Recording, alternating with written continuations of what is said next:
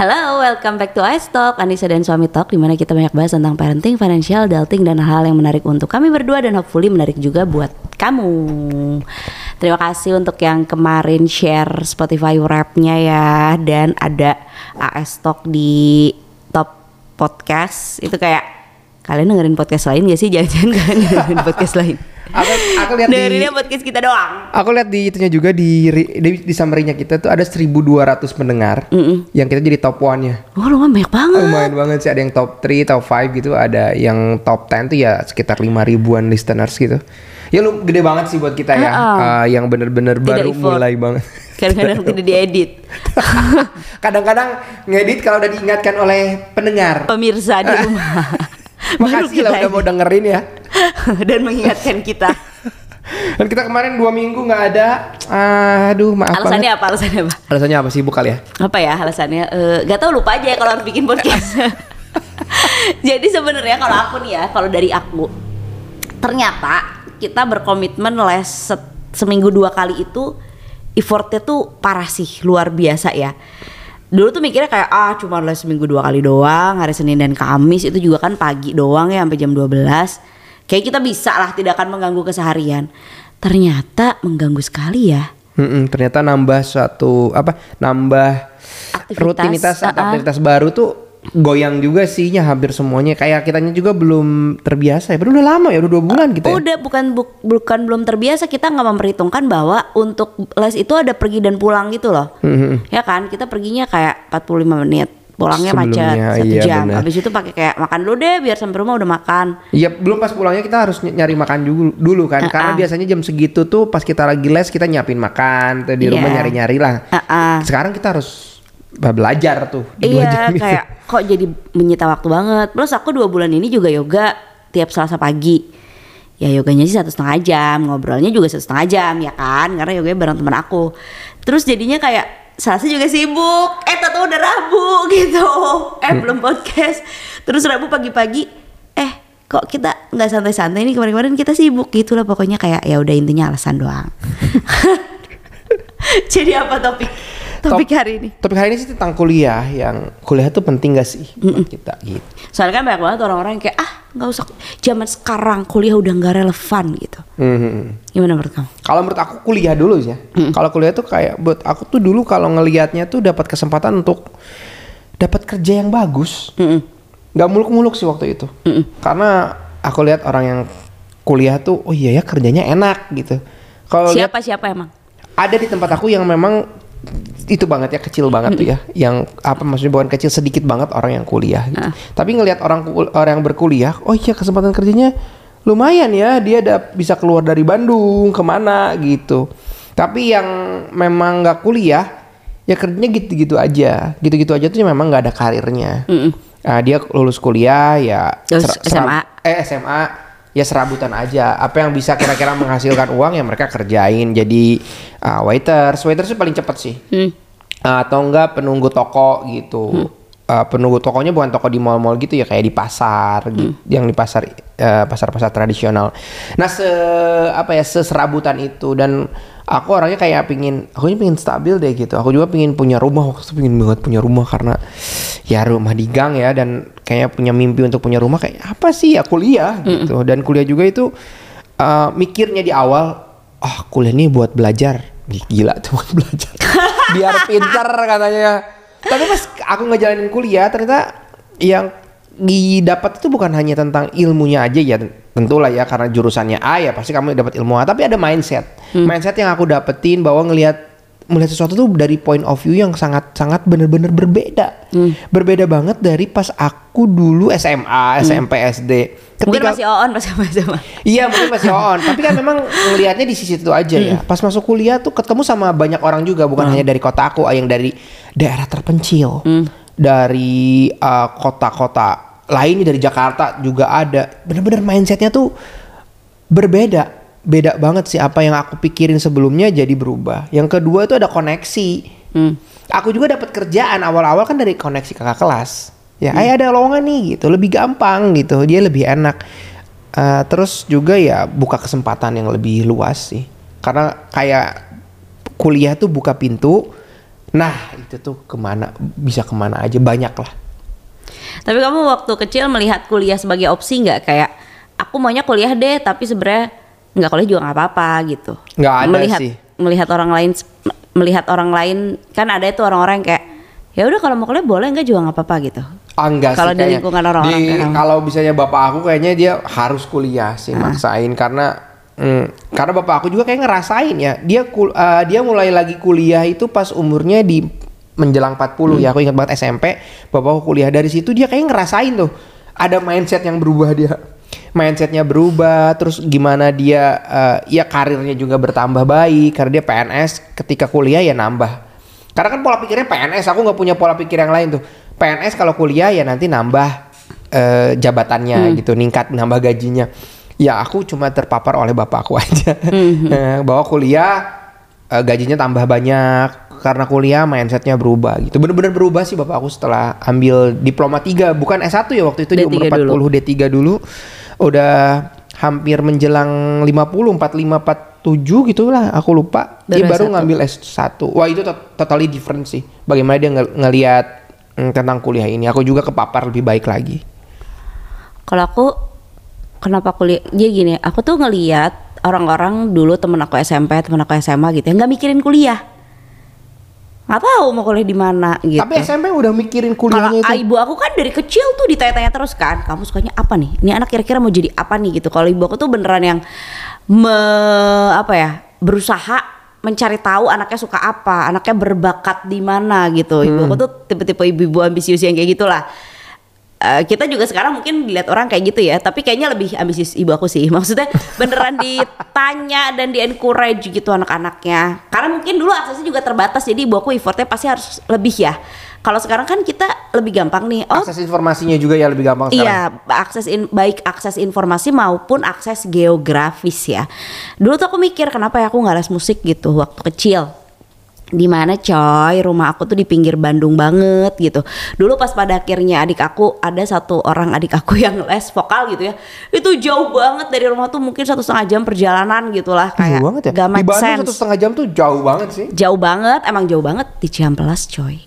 kamu dari Bandung Timur ke Bandung Barat Iya. ujung ke ujung ya itu ya? Iya kayak Nah sementara sekarang kita kayak secara geografis kita mau apa juga ada. Kita tinggal nawar-nawarin aja ke anak yang mau coba ini nggak mau coba itu nggak mau coba ini nggak gitu ya.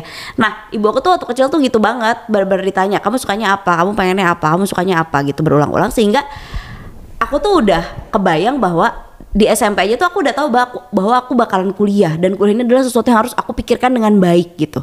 Ya nggak jadi nggak ada option lagi gitu. Wah kuliah tuh Uh-uh. harus gitu ya. Iya, jadi ngelihat orang-orang yang pas SMA nentuin jurusan IPA IPS aja bingung tuh aku kayak kok aneh sih kamu nggak tahu gitu. Aku udah tahu gitu kan meskipun waktu itu aku kelas 2 kan kita penjurusannya masih kelas 3 ya. Kelas zaman tiga. dulu ya. Kalau kayak di kau kan udah dari kelas 1. Pas kelas 2 itu kan eh, nilainya yang akan menentukan kita akan di jurusan apa. Tapi kan sebelum nilai juga kita ada tes psikolog, Tes IQ. tes A- tes IQ itu Iya, apa? itu tes IQ. Tes IQ ya. Uh-uh. Cocoknya ke mana gitu kan? Iya cocoknya ke mana. Nah tapi kan nilai IPA aku jelek. Terus ibu aku kayak nggak pengen juga meskipun kamu ke IPS nilai IPA kamu nggak boleh jelek gitu. Si ambisius memang kan. Jadi aku kelas 2 tuh les IPA doang. Kelas 2 SMA les fisika kimia apalah gitu. Pokoknya tuh pelajaran-pelajaran IPA doang. Bah, jadi bagus dong nilai aku karena aku les. Tapi habis itu kan guru aku nyuruh aku ke IPA jadinya karena nilai IPA aku bagus. Itu kan ngapain juga gitu. Itu kan salah satu contoh adalah guru SMA aja nggak bisa ngarahin dengan baik gitu. Kenapa cuman dari nilai doang kan udah tahu kemarin nilai aku jelek karena aku nggak suka dan aku jadi bagus gara-gara aku les doang. Kenapa aku jadi ya udah masuk IPA aja kan nilai kamu bagus. Kenapa nggak ditanya kayak kamu jadi apa nanti karir ke sananya gimana gitu. Itu yang kemarin Kayaknya nggak punya waktu deh. Kemarin buat aku dengar begitu. dari siapa ya? Bimbingan guru BK itu jadinya jam kosong. Oh ya itu dari si istrinya Mas Ikono. Jadi kemarin kita bikin acara nih kelas dates-nya kelasnya Sailo. Terus iseng-iseng doang ya, bukan acara sekolah. Orang tuh nyangkanya tuh sekolahnya keren banget bikin acara kayak gitu. Enggak juga, ini mah orang tua aja pengen Orang tua gitu. yang ambisius-ambisius Ya, anaknya kayak. kelas 4 SD, kita ngurusin anaknya mau kuliah di mana gitu kan. Akhirnya ada yang punya kenalan. Nah-ah. Akhirnya eh, kita Undang. undang, eh, ngundang yang memang dia udah berpengalaman membantu orang untuk beasiswa lah ya. Iya, dan dia sendiri juga dapat 10 beasiswa dan short course. Jadi nggak semuanya beasiswa kuliah. Dan pegang dua PhD, namanya Mas Radium Ikono at Radium Ikono Instagramnya. Nah kebetulan kalau si Mas Ikono mah udah lah ya pembahasannya beasiswa, pet, sekolah segala macam. Istrinya menarik juga nih karena istrinya kuliahnya adalah psikologi karir, jadi bukan psikolog klinis, bukan psi gitu, tapi memang ke karir. Nah terus dia bilang apa tadi? Aku tuh mau ngomong apa lupa. Eh, kuliah. Lupa lagi. Aduh apa sih tadi? Oh bukan. Istrinya bilang gini udah inget udah inget. Kalau uh, jam bimbingan dan konseling itu harusnya tuh ada di SMA Tapi biasanya malah jadi jam kosong Bahkan gak dipakai sama sekali. Jadi kalau di sekolah-sekolah yang inter banget gitu ya Kayak BSJ misalnya gitu sekolahnya mau Yunda hmm. Itu tuh ada jam bimbingan dan konseling. Itu tuh bimbingan karir sama siswanya kamu Buka- mau jadi bukan apa mungkin pe- sukanya apa maksudnya Ah, ah, gitu. sukanya Oh, apa ya iya. nanti kan pada ujungnya kan mau kuliah di mana lalu karirnya apa kan Perasaan BK kalau kita negeri cuma anak nakal masuk ke BK ya? Iya kan? Gitu Terus doang aku, ya? Aku denger dia kayak, oh gitu maksudnya gitu. Oh bimbingan konseling tuh dia Bimbingannya loh, bimbing- bukan cuma konseling. bimbingan ya. Iya. Ah, Oke. Jadi harusnya ada jam bimbingan untuk anak tentang passion, tentang karir, tentang Sukanya nanti mau kuliah di mana, sukanya Wah. Hmm. apa, ada kesulitan apa di rumah itu konseling ya. Tapi kan bimbingan so kayak membayangkan ruang BK sekolah aku tuh dulu bagus loh ada sofa-sofanya gitu. Kayak oh itu tuh harusnya teh anak masuk ke situ lalu kita mau ngobrol dengan si guru BK saya tuh sukanya nulis bu saya mau jadi wartawan kira-kira saya kuliah di mana ya gitu Mungkin ditanya kemampuan nulis kamu sampai mana, kamu udah nulis berapa, gitu Iya, kali ya. Harusnya di konseling tuh gitu iya, ya. habis itu mungkin dia akan bilang, oh coba dari sekarang kamu nulis di media, biar jadi portofolio kamu, Hmm. nanti kamu bisa gini. Harusnya tuh gitu. Aku nggak tahu kalau zaman sekarang ada apa enggak ya. Cuman si istrinya tuh namanya Mbak Nisa, istrinya tuh bilang kayak gitu kan. Tapi jam bimbingan dan konseling itu kosong. Hah, kok? Oh, pantesan dulu aku juga pernah ingat mau dia Ayunda cerita. Pada saat di bimbingan itu si guru BK-nya tuh bilang bahwa dia tuh nggak bakal bisa masuk Oxford. Karena dengan nilai kamu kayak gini gini gini kayaknya kamu nggak bisa deh. Terus dia kayak down kan wah kayaknya beneran nggak bisa. Terus habis itu dia gap year setahun dia nggak kuliah dulu apa gimana. Tapi dia ingin membuktikan bahwa aku harusnya bisa masuk Oxford. Nah itu kan kayak "Oh, itu nggak ada ya aku nggak tahu sih zaman sekarang ada apa enggak tapi di sekolah kamu nggak ada kan Sekolah SD, SMP, SMA ada dong BK. Eh, eh, tapi nggak ada sih bimbingan konselingnya. Bimbingan konseling aku pernah masuk ke bimbingan konseling satu kali. Aku mau curhat aja dan itu waktu SMP. Aku mau curhat dan aku willing tuh masuk sendiri gitu ke ruangan BK. Ada perasaan BP yang- nggak sih waktu SMP namanya? Oh iya BP BP apa ya. BP Ba- B-nya apa ya? Apa ya? bimbingan dan ya ting lah terus Ah pokoknya BP lah ya. Aku masuk ke ruang BP dan kayaknya aku seneng aja cerita didengerin gitu sama ibu itu. Aku ada masalah waktu jadi osis atau masalah apa aku lupa Ah. ya waktu itu. Dan aku seneng sih. Cuma tapi cuma sekali aku inget banget. Hmm. Dan kayak keluar dari situ aku ngerasa nyaman kayak ada yang ah lega gitu karena ini yang dengerin adalah pihak sekolah dan ngerti gitu ap- ba- bagaimana tentang sekolah bagaimana tentang murid tapi kalau aku cerita sama orang tua aku dia akan ngelihatnya mungkin dari sisi aku aja sebagai Hmm. anak sebagai siswa. Tapi kalau dari BP itu bisa ngelihatnya dari sisi sekolah. Dan waktu itu aku lupa ngomongin apa tapi aku yang aku ingat adalah perasaan bahagianya keluar dari situ. Aku oh nyaman juga gitu. Di ngertiin gitu ya didengerin sih sebenarnya ya. Tapi abis itu aku nggak pernah lagi sih BK atau BP masuk lagi. Ataupun BK yang masuk ke kelas kita gitu. Ah, jika perlu sesuatu datang aja ke BK apalagi SMA harusnya menurut aku ya. Di zaman di masa-masa SMA itu harusnya BP lebih aktif ya iya harusnya misalnya mungkin ada sebulan sekali gitu Eh, at least sebulan Tiap sekali lah kita let's anak say gitu ya kan. nggak ada atau enam bulan ya. sekali gitu nggak ada juga padahal menurut aku tuh penting banget ya di SMA cari jati diri lah katanya ya. naon lu dicari teh Iya benar. Energinya bagi banyak-banyaknya itu kan energi yang harus memang disalurin dan nggak ada, ya bener juga ya. Tapi selama ini kita di swasta juga, Silo kayaknya cuma diceknya sama psikolog ya. Tapi kayaknya masih terlalu kecil kan kalau masih SD kayak ke karir ya elah perkalian aja Ya kita masih ampun, iya struggling sih. kan Dia mau olahraga apa aja masih bingung ya, sukanya apa gitu kan masih dicoba-coba Uh-uh. gitu, dikenalin dulu ya, bener sih. Tapi kan guru Perancis kita tuh dia kan bilang tuh dia- jadi ada guru Perancis bahasa Perancis kita, tapi dia guru pengganti doang. Bukan guru pengganti doang karena guru kita aslinya nggak masuk jadi dia yang menggantikan gitu. Nah dia tuh kayak udah ibu-ibu banget lah kayaknya umurnya 50 sekian gitu udah tua dan dia tuh cerita kalau dulunya dia tuh PNS dia senang bahasa Prancis dan memang mau jadi guru bahasa Prancis dan ada SMA-SMA di Jakarta yang mengajarkan bahasa Prancis kayak SMK SMK pariwisata gitu ngajarin bahasa Prancis dia jadi PNS lah sebagai guru bahasa Perancis. Nah tapi ternyata kan jam bahasa Perancis itu sedikit. Dia juga cerita tahu dia dipindahin jadi guru BK. BK. Makanya dia resign. Akhirnya dia resign dong jadi PNS karena kayak saya nggak suka jadi guru BK. Ya tapi mohon maaf backgroundnya kan kuliahnya aja sastra Perancis ya. Mm-mm. Tapi dia mengisi karena kekosongan di situ. Dan bahasa Perancis itu kan karena sedikit jamnya, sedangkan kalau PNS katanya ada jam Minimal. ajar minimal. Ah-ah. Sedangkan Perancis nggak bisa memenuhi kebutuhan dia Ah-ah. untuk ngajar gitu minimal. Jadi dia jadi guru Dan guru BK Perancis satunya itu honorer. Oh, Kasihan iya. kalau si kurang, kurang jam ajarnya. ah, ah, karena dia dibayar per jam ajar. So kayak pas dia ngomong itu kayak hah Aku jadi mikirin jangan-jangan guru BK dia sama aku dulu juga sebenarnya gak ngerti psikologi gitu loh. Itu cuma, jurusannya ah, bukan ah. konseling. Sup- su- supaya aja keisi kalau misalnya di Knas Dikbud ngecek, wah kita punya gitu nggak kosong. Karena gitu. bagus banget lagi dulu aku ruangannya waktu SMA memang sekolah aku bagus sih. Maksudnya gedungnya tuh oke gitu ya.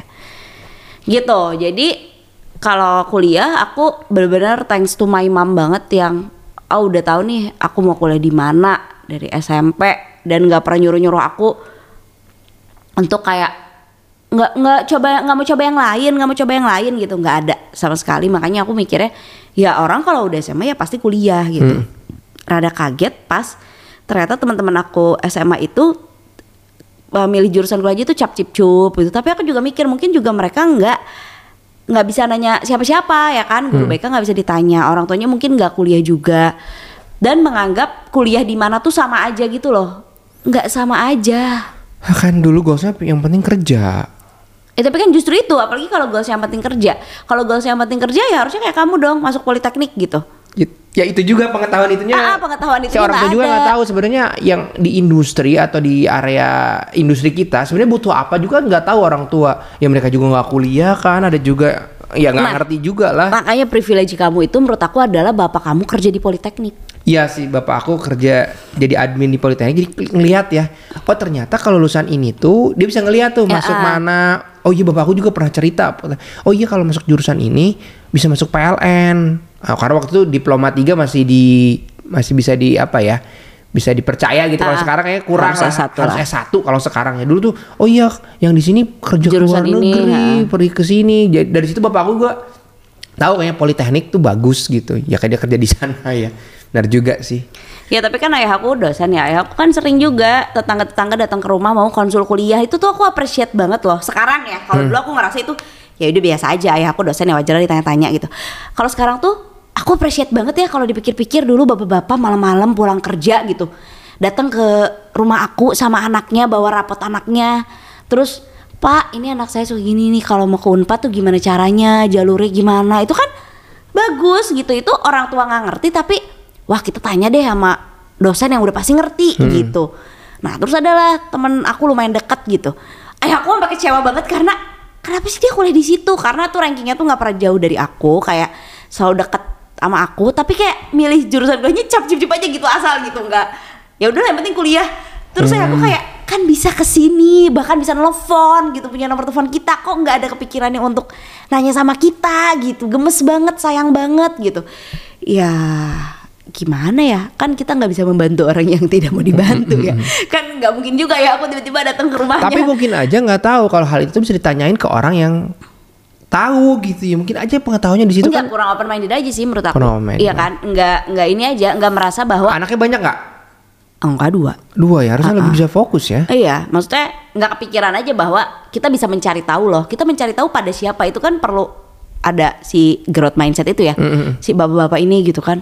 Kelihatan misalnya orangnya orang kampung banget tapi kayak saya nggak tahu apa-apa, maka saya harus bertanya. Itu kan sebenarnya orang-orang yang eh, mungkin kalau dia punya kesempatan lebih dulu juga dia kuliah gitu. Mhm. Cuman karena dia nggak punya kesempatan aja makanya dia mau anaknya kuliah ya kayak bapak kamu gitu. BTW aku jadi gatal-gatal kayaknya gara-gara semalam si Shiratakinya ada tepungnya deh. Hah, kayak kita jadi nggak ya anyway nanti itu kita bahas lain kali ya. Nah, terus apa lagi? Nah, tapi untuk bebek bagaimana? Ya untuk Salo uh, kita kemarin tahun lalu nyari-nyari SMP kira-kira Salo mau masuk mana gitu. Terus pas kemarin ngobrol sama ya pembicara itu di kelas jadi kebayang lah ya kira-kira oh ini ya kalau mau masuk kuliah di dalam negeri itu gini caranya. Mau kuliah di luar negeri gimana caranya? Jadi kita juga mikirin ini yang cocok kurikulum Silo apa? Kurikulum yang cocok buat Silo secara lihat kita lihat ke dalamnya ya. Lihat ke karakter anaknya. Lihat anak kemampuan belajarnya apa jangan misalnya anaknya su nggak suka belajar terus kamu masukin ke kurikulum yang belajar banget gitu kan. Mm -hmm. itu jadi anaknya juga jadi kurang maksimal di situ ya. Misalnya anaknya kayaknya ini project base ya kita masuk project base. Tapi kita harus lihat juga ujungnya tuh. Kalau misalnya project base atau misalnya anaknya suka belajar banget kuliahnya nanti di mana itu kan harus mikirin panjang banget. Makanya kita lihat ujungnya dulu ditarik ke belakang. Nah di tahun lalu pas kita lihat ke salah satu sekolah kita visit gitu ya apa namanya? Survei. Survei dia disebutin kalau nanti SMP, anak-anak SMP ini bisa ikut University Fair. Ya kan itu aja udah dari SMP kan. Itu dari SMP. Anaknya yang SMP itu nggak akan ikutin jadi acaranya secara aktif, tapi mereka ak boleh datang ke unit Unifair ini. Mereka mulai kenal. Oh, ada yang namanya kuliah. Jurusan kuliah tuh ada apa aja, seperti apa sih kuliah. Nah, dari SMP udah dikenalin loh, itu bagus banget. Jadi ketika nanti dia SMA, kelas 1, let's say let's, kelas 1, dia udah kebayang sih sebenarnya. Dia punya karakter seperti apa, dia sukanya apa, dia juga udah terpapar universitas apa aja yang ada di dunia. Hmm. Jurusannya seperti apa gitu ya. Ya dia kebayang lah. Mungkin SMA kelas 2 atau kelas 1 dia udah tahu mau kuliah di mana. Itu yang bagus sih dari SMP udah dipaparin. Kenapa di SMP menurut aku bagus? Karena tadi mau bilang juga kalau SD mah ya belum ngerti lah ya. ya. Kayak masih ibu-ibu ibu belum ditanya tentang perasaan juga masih rada susah gitu apalagi ngomongin apa yang dia mau. Nah, tapi jadi menarik juga karena tadi kan kamu bilang bahwa uh, kuliah itu mindset, kuliah itu community. Kemarin tuh aku nonton eh bukan nonton sih. Pokoknya ada potongan video gitu di Twitter yang ngomong tuh mau di Ayunda, Rachel Amanda, di wawancara Najwa Shihab sama tuh lagi bapak-bapak aku gak tahu di siapa, mungkin juga orang-orang pintar juga gitu ya. Nah, semua tuh jawabannya seragam. Kuliah itu bukan hanya belajar. Kalau kata Maudenda tuh dia ketemu orang, ketemu community yang like minded gitu, punya pemikiran-pemikiran yang sama-sama kamu, punya goals yang sama-sama kamu. Dan itu penting banget buat uh, karir kamu ke depannya. Misalnya dia sekolahnya aja di Stanford gitu ya. Dia akan ketemu orang-orang yang punya visi yang sama kayak dia nih, mengubah dunia misalnya mm -hmm. gitu kan. World peace, education for all gitu-gitu. Itu yang menurut dia tuh penting. Terus si Rachel Amanda juga bilang gitu bahwa uh, masalah mindset apa apa, tapi aku juga jadi menyadari eh terus ada yang orang yang nge-tweet kan. Ya ampun, segininya banget ya orang uh, kuliah apa kuliah tuh jadi ternyata bukan untuk belajar terus pas baca reply-replynya ih Iya mau dia Ayunda mah ngomong gitu tapi dia juga belajarnya di Stanford gitu ya. Si Rachel Amanda sekarang juga dia lagi PDP di mana gitu di luar S2-nya mereka ngomong kayak gitu belajar tuh pasti dapat juga.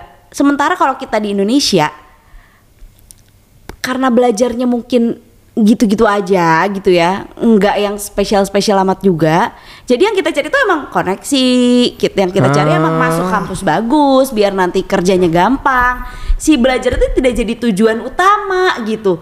Terus aku ya, ya ada juga. benarnya sih yang nempel gitu. ada cok let's say yang nempel kamu berapa persen? Kalau kamu ya kamu besar lah ya karena kamu kerjanya lain ya. Kalau aku mungkin yang nempel ya uh, tentang ilmu mungkin 20 persen loh.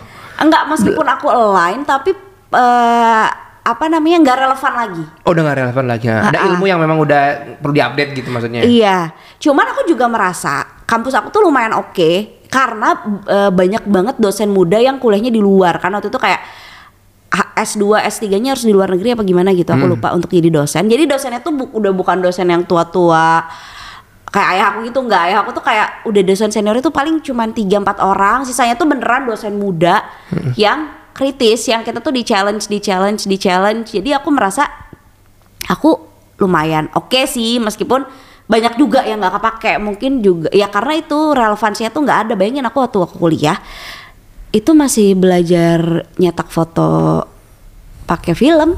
Karena DSLR tuh baru ada gitu kan? Hmm. nah itu tapi kan nggak apa-apa ya uh, apakah kita belajar beneran apa enggak ya itu cuman kan masih ada kayak dosen ngambek nilai itu dikasih kalau dosennya tergantung mood dosennya. Itu yang menurut aku kayak apa sih? Kenapa sih harus kayak gitu? Gitu. Dan bahkan orang-orang yang kuliahnya kayak di UI di TB gitu ya yang yang jelas lebih tinggi daripada di passing grade-nya lebih tinggi daripada Unpad juga mengeluhkan hal yang sama gitu. Aku pikir ya udahlah aku makan emang di Unpad ya bahkan dia nggak top 10 gitu. Sekarang tuh nggak top 10 kampus negeri Indonesia. Tapi kalau yang di UI dan yang di TB juga ngomong kayak gitu coy kamu udah di UI gitu kan. Aku ngobrol sama temen-temen aku yang di UI Mau, mau gimana lagi? mau Iya. gimana lagi gitu. lu kamu udah di UI gitu. eh, kamu udah di UI terus dia kayak enggak lah anak gue sekolah di luar aja misalnya gitu. Ya susah juga ya tapi itu juga sama. Tadi juga ada aku nggak ngerti deh itu kasusnya apa. Yang dosennya ngebully mahasiswa terus akhirnya dosennya dipecat. Dan itu fakultasnya ilmu komunikasi juga. Masih ada gitu 2023 dia ngebu pokoknya tuh mahasiswa itu dibully dan dibilang lemah gitu sama dia. Mentalnya lemah. Abis itu di tiktokin kayak bukan cuman dibully real life dia juga dibully online gitu hah aku kayak Dosen itu ya? dosen kok kayak gitu gitu itu sih yang bikin aku lebih bersemangat gimana caranya nih biar saya lo eh, nggak kuliah di sini kamu aja yang kuliah di Bandung kamu bertemu dengan orang-orang dari daerah-daerah terpencil dari mana-mana itu kamu merasa kamu jadi lebih punya mindset yang berbeda gitu apalagi kalau dia kuliah di luar dia ketemunya orang-orang dari seluruh Bahkan dunia rasnya beda. rasnya beda Tradisi- negaranya beda Oh, bener. Tradisinya beda. Dia punya akan lebih eh, apa point of view-nya lebih rich gitu daripada kita yang memang point of view-nya Indonesia, tapi kesukuannya beda. Tapi kalau ini bener-bener bukan hanya sukunya, bener-bener negaranya beda, culture, law-nya beda kayak gitu ya. Hopefully dia juga bisa ngelihat segala sesuatu dari banyak eh, point of view. Jadi dia nggak bisa nggak nggak gampang ngejudge sesuatu berdasarkan apa yang dia rasakan, tapi bener-bener ngelihat dari pandangan orang juga. Dan kalau kata Pak Gita Wiryawan, eh, pernah kuliah atau pernah merasakan tinggal di luar negeri itu sangat berpengaruh sama mindset kita dalam memajukan bangsa gitu lah ya kurang lebih. Makanya dia tuh appreciate banget kampus Merdeka itu punya program apa namanya aku lupa intinya kayak satu semester apa dua semester yang bisa diambil di luar negeri tapi ya kamu cari sendiri gitu ya cuman dibayain sama eh, Kemendikbud Ada- itu menurut aku kemarin aku ngobrol juga sama teman aku dia uh, anaknya kuliah di UI metalurgi gitu terus doain ya uh, awal tahun depan anak gua 6 bulan tuh satu semester ya Satu berarti semester. ya? Satu semester apa dua semester ya? Ambil metalurgi terus di mana bu dapatnya di Jerman katanya ya lumayan lah icip-icip kuliah di luar negeri selama enam bulan katanya karena gara kampus merdeka itu ya Iya kan itu bagus banget ya menurut aku gitu. Kalau dulu kan susah banget aksesnya. Jadi karena Kayak ini udah pendidikan dari negara jadi juga dibantu lah ya. Dia enam bulan di sana. Ya nggak nggak nggak lumayan kayak di kamu juga waktu itu berapa? Satu semester juga kan? Iya pas satu tahun satu ya. tahun nih kan satu tahun Kayak di satu Malaysia tahun deh. satu tahun di Malaysia kan dia kan untuk belajar hal baru. Walaupun nanti di Indonesia baik lagi dia harus ngulang satu tahun tapi Enggak, kan enggak, ya? kreditnya gabung. oh kreditnya digabungin. Eh, eh, jadi satu tahun itu dia belajarnya di Malaysia, digabungin si IPK-nya tetap bergabung. Cuma ya itu kayaknya nggak relevan lagi gitu. Kalau anak kita yang masih berapa tahun lagi harus kayak gitu juga dan eh, kemudahan-kemudahan atas beasiswa, bidik misi yang membuat semua orang jadi punya equality untuk kuliah. Menurut aku orang-orang yang bisa nabung buat kuliah di luar mending kuliah di luar sih. Jadi yang kampus-kampus negeri di Indonesia dipakai buat orang-orang yang emang beneran nggak mampu Untuk pemerataan itu ya. Karena eh, teteh juga teteh aku juga eh, dia termasuk panitia yang bidik misi kan. Dia bidik misinya bukan hanya lokal di eh, Bandung Jakarta ya di Jawa dia sampai ke Papua juga. Ya memang kalau kamu lihat cukup, cukup memprihatinkan ya anak yang memang mau kuliah membaca pun sulit. Belum lancar belum banget ya. lancar banget ya. Karena tapi karena itu dari pemerintah harus ada pemerataan handle-nya gimana. Bahkan tradisinya beda itu kan tapi ya pemerintah Tapi kalau bagus sih dari Papua dibawa ke sini dikasih rumah. dikasih dikasih tempat tinggal dikasih biaya sekolah makan tapi karena mereka baru lihat uang gitu ya Ya, nggak bisa ngaturnya ya. nggak bisa ngatur dan itu di Bandung Kota. di kota ya di- dibandingkan dengan tempat mereka di Papua ini lebih kota lah gitu jadi uang yang harus satu bulan untuk mereka bayar kontrakan dan lain-lain cuma bisa habis dua hari tiga hari mindsetnya berubah gitu mindsetnya bahwa hura-hura. Ya banyak juga yang harus dikembalikan lagi karena ternyata hamil. Malah ya kalau hamil rada susah juga tuh. Ya gimana yang handle-nya? Kan harus punya anak juga. Akhirnya dikembaliin lagi ke Papua kerjasama sama pemerintah sana untuk pengembalian. Itu tuh ribet banget. Uh, memang banyak iya tradisinya yang berubah. Nah terus ngomongin tentang di Indonesia tuh kalau kuliah tadi tuh yang memang belajarnya kurang. Terus kemarin dicontohin sama pembicaranya ya tentang salah satu contohnya misalnya subjeknya tentang histori aja. Kalau histori itu di negara kita tuh belajarnya Pangeran Diponegoro perang dari tahun ini ke tahun sana gitu ya. Tapi kalau misalnya di sana histori itu bukan hanya gitu doang. Gimana kalau misalnya kamu sebagai Pangeran Diponegoro dan menghadapi penjajah misalnya. Terus uh, kamu akan perang atau berdiplomasi gitu. Iya. Diplomasinya Bayangkan kamu sebagai pangeran di Diponegoro. Diponegoro. Diplomasi apa yang akan kamu ambil? Itu kan orang harus mikir si anaknya.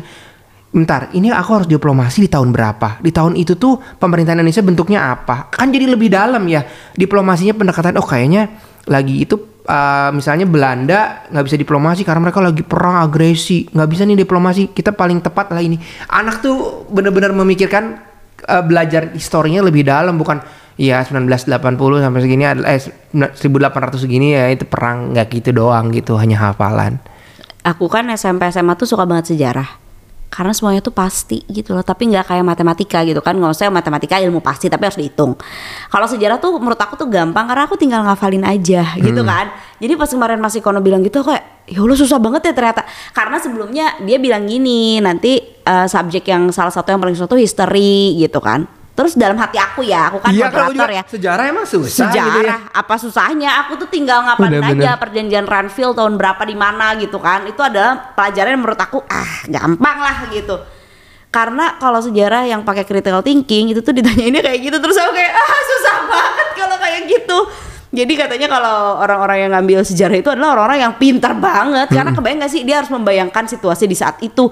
Mempertimbangkan peta politik di saat itu gitu itu jadi sebuah subjek yang mengerikan kata dia history itu. Politik di Oh. tahun itu seperti apa gitu kan? Bukan hanya plok-plokan bahwa em, konferensi meja bundar. Kita tahunya itu tuh konferensi meja bundar. Sebenarnya orang kita tuh apa sih yang kita goals yang kita kejar gitu? Sebenarnya kalau misalnya di masa sekarang kita ngelihatnya sebenarnya kita bisa lebih baik lagi nggak sih di konferensi itu gitu kan? Kayak aduh apaan lah ya? gitu kan? Harus belajar lebih dalam banget. Iya iya iya. iya. Tapi eh, menurut aku sekarang ya ngelihat sekolahnya Bebe ya mungkin karena sekolahnya nggak sekolah negeri juga ya. Aku nggak tahu sih kalau sekolah negeri masih kayak gitu apa enggak si PR PR atau si pelajaran pelajarannya tuh emang gitu modelnya ya kan?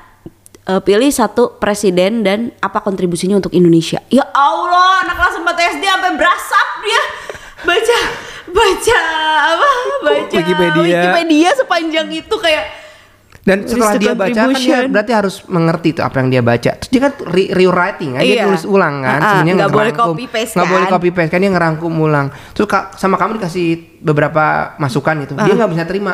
Pingnya tuh aku yang memikirkan itu itu kan hal bagus sih sebenarnya iya, ya. karena dia tuh nggak suka kalau aku kasih contoh karena Hmm. kayak itu kayak kalimatnya tuh kamu banget itu bukan kalimat aku gitu.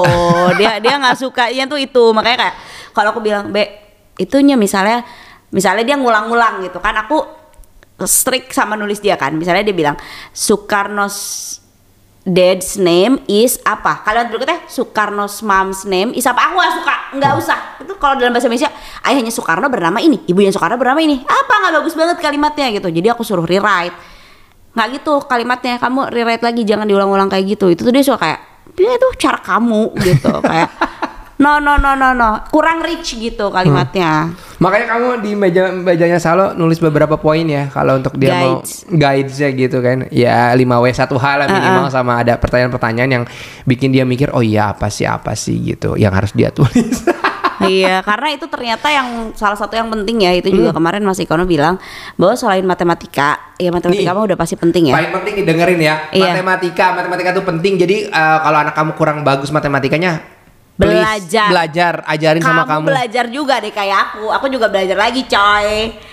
Tapi Atau aku enggak juga kalau enggak misalnya kamu udah nggak mampu panggil tutor sih ya. panggil tutor benar. Cuman aku jadi merasa tertarik juga sama matematika ini karena dulu aku merasa tidak suka matematika titik gitu. Heeh. Terus karena sekarang saya lo diajarkan dengan cara yang berbeda, aku jadi pengen tahu ini cara yang berbedanya itu apa. Hmm. Dan kenapa ini penting gitu. Dan kenapa caranya harus seperti ini. Aku jadi kayak nggak apa-apa aku belajar lagi juga gitu. Oke, Siapa jadi- tahu ternyata kalau udah tahu caranya yang lebih mudah, aku jadi ternyata suka, Suka, oh iya matematika benar gitu. juga. Nah itu juga diingetin juga apa anak belajar minimal dengan eh, umur atau levelnya. Ya kamu harus tahu sih. Eh, misalnya di umur 4 tahun, eh kelas 4 dia tuh kemampuannya harusnya di level apa gitu dan Ada ada aku udah browsing nih ya bentar aku cari dulu. Kelas 4 apa, 5 apa, 6 apa. Jadi kamu ngajarinnya sampai ke level itu. Kalau misalnya dia belum mampu ya kejar, tapi kalau udah mampu yang mau ditambah dia tetap mau ya tambah. Tapi kalau misalnya dia udah nggak mau ya nggak apa-apa. Yang penting dia udah di level minimalnya. Contohnya kelas 4 ya. Ya, jadi kamu bisa ke guru.kemdikbud.go.id atau enggak browsing aja capaian akademik gitu ya. Jadi aku browsing nih capaian akademik matematika kelas 4 yaitu Kurnas. Tapi kan sekolahnya saya lo tuh pasti ahead ya. Di Kurnas tuh misalnya baru perkaliannya ribuan dengan satuan gitu. Eh tapi sekolahnya saya lo udah perkaliannya ribuan dengan puluhan. 4532 dikali 46 gitu. Nah, at least bisa kejar itu. Karena kalau enggak tandanya anak kamu even nggak average gitu Ah iya. gitu kan itu yang pertama matematika itu ternyata penting banget Penting ya banget. dan matematika itu kepake banget dalam keseharian gitu Ya nggak sampai ke, ke aljab, al- algebra atau kalkulus ya, Heeh. tapi ya minimal sampai SMP SMA mah ya bisa lah dia Pokoknya aku pelajarannya. kayak nggak bisa ini anak harus bisa matematika dan harus tahu alasan-alasannya gitu bukan cuman ngapalin doang kayak aku dulu Walaupun aku suka bertekad. art and craft, tapi matematika ini perlu. Walaupun uh, anak kamu sukanya membaca, sukanya lebih banyak sosial apa ya IPS lah ya, ya gampangnya. Tapi tetap matematika harus bisa ya. Ah, ah, aku kayak nggak bisa nih matematika harus bisa gitu makanya ya udah aku kejar aku kejar aku kejar yang kedua itu eh, reading comprehension dan ini juga jadi concern aku banget ya karena mungkin aku anak sosial ya aku nggak mau anaknya udah baca tapi nggak ngerti gitu makanya pasti aku tes kan udah baca artinya apa kamu ngerti nggak bisa menjelaskan ulang ke aku nggak dengan bahasanya sendiri yang ketiga ini masih nyambung juga academic writing. Jadi setelah anak bisa membaca dan bisa mengkomprehend bacaannya, bisa nggak dia menuliskannya lagi gitu. Mau kuliahnya jurusan apa pun, tiga hal itulah yang paling penting. Kamu mau kuliahnya bisnis, ya tetap aja kamu juga harus bisa membaca dan memahami isi tulisan gitu. Kamu mau kuliahnya teknik, tetap aja kamu juga harus bisa baca. Bikin reportnya juga kan. Ah, ah, dan harus Bener. bisa nulis makanya aku kayak oh enggak nih si membaca dan menulis tuh bakalan jadi fokus aku selain math gitu Makanya seneng banget kalau Silo sekarang ada PR dari sekolah, bukan PR sih kayak tugas gitu dia pinjam buku dari perpustakaan setiap seminggu sekali, terus dia nulis lagi kan di apa ya di apa buku Reading apa? log. reading log. Reading log. Sekarang bukunya dia bertambah. Sebelumnya adalah dia minjem buku satu udah. That's it dan itu sekarang enggak. Dia harus minjem bukunya dua fiksi dan non fiksi enggak sayang. Itu karena dia minggu lalu nggak minjem. Ah, dia nggak minjem ya? Tapi dia bilang gitu katanya harus fiksi dan non fiksi. Ah, ah berulang berulang. Berulang, boleh- sekarang nggak boleh fiksi- fiksi terus. Fiksi terus ya. Nanti kan ada catatannya tuh dari ini tugasnya librarian ya. Aku baru ngeh ya. nah tapi librariannya ngaruh kalau di sekolahnya dia Iya, librarian tuh tugasnya ini. Ah, enggak, eh, last week kamu minjamnya buku ini, ini fiksi. Minggu ini nggak bisa harus non fiksi. Iya. Kamu pilih buku lagi. Itu tugasnya librariannya. Kalau dulu librarian cuma di sekolah, ya apa minjem mau ya udah oke oke oke itu doang kayak cuma pencatatan doang ya. masalahnya dia minjemnya non fiksi terus aku kayak boleh nggak kamu pinjem aja fiction. Lebih gampang kita bikin summary-nya kalau fiction. Ngarang kan? Dia beli eh, apa minjem bukunya tuh binatang-binatang. Terus susah banget bikin summary-nya. Ya udah nggak apa-apa dia menyusahkan diri sendiri emang anak. Jadi tidak apa-apa. Udah kali ya apalagi sih ngalor ngidol. Ya udah itu aja sih. Yang penting ingat matematika, eh, membaca dan menulis. Udah segitu aja. Aku JG. oke stay bye. Bye.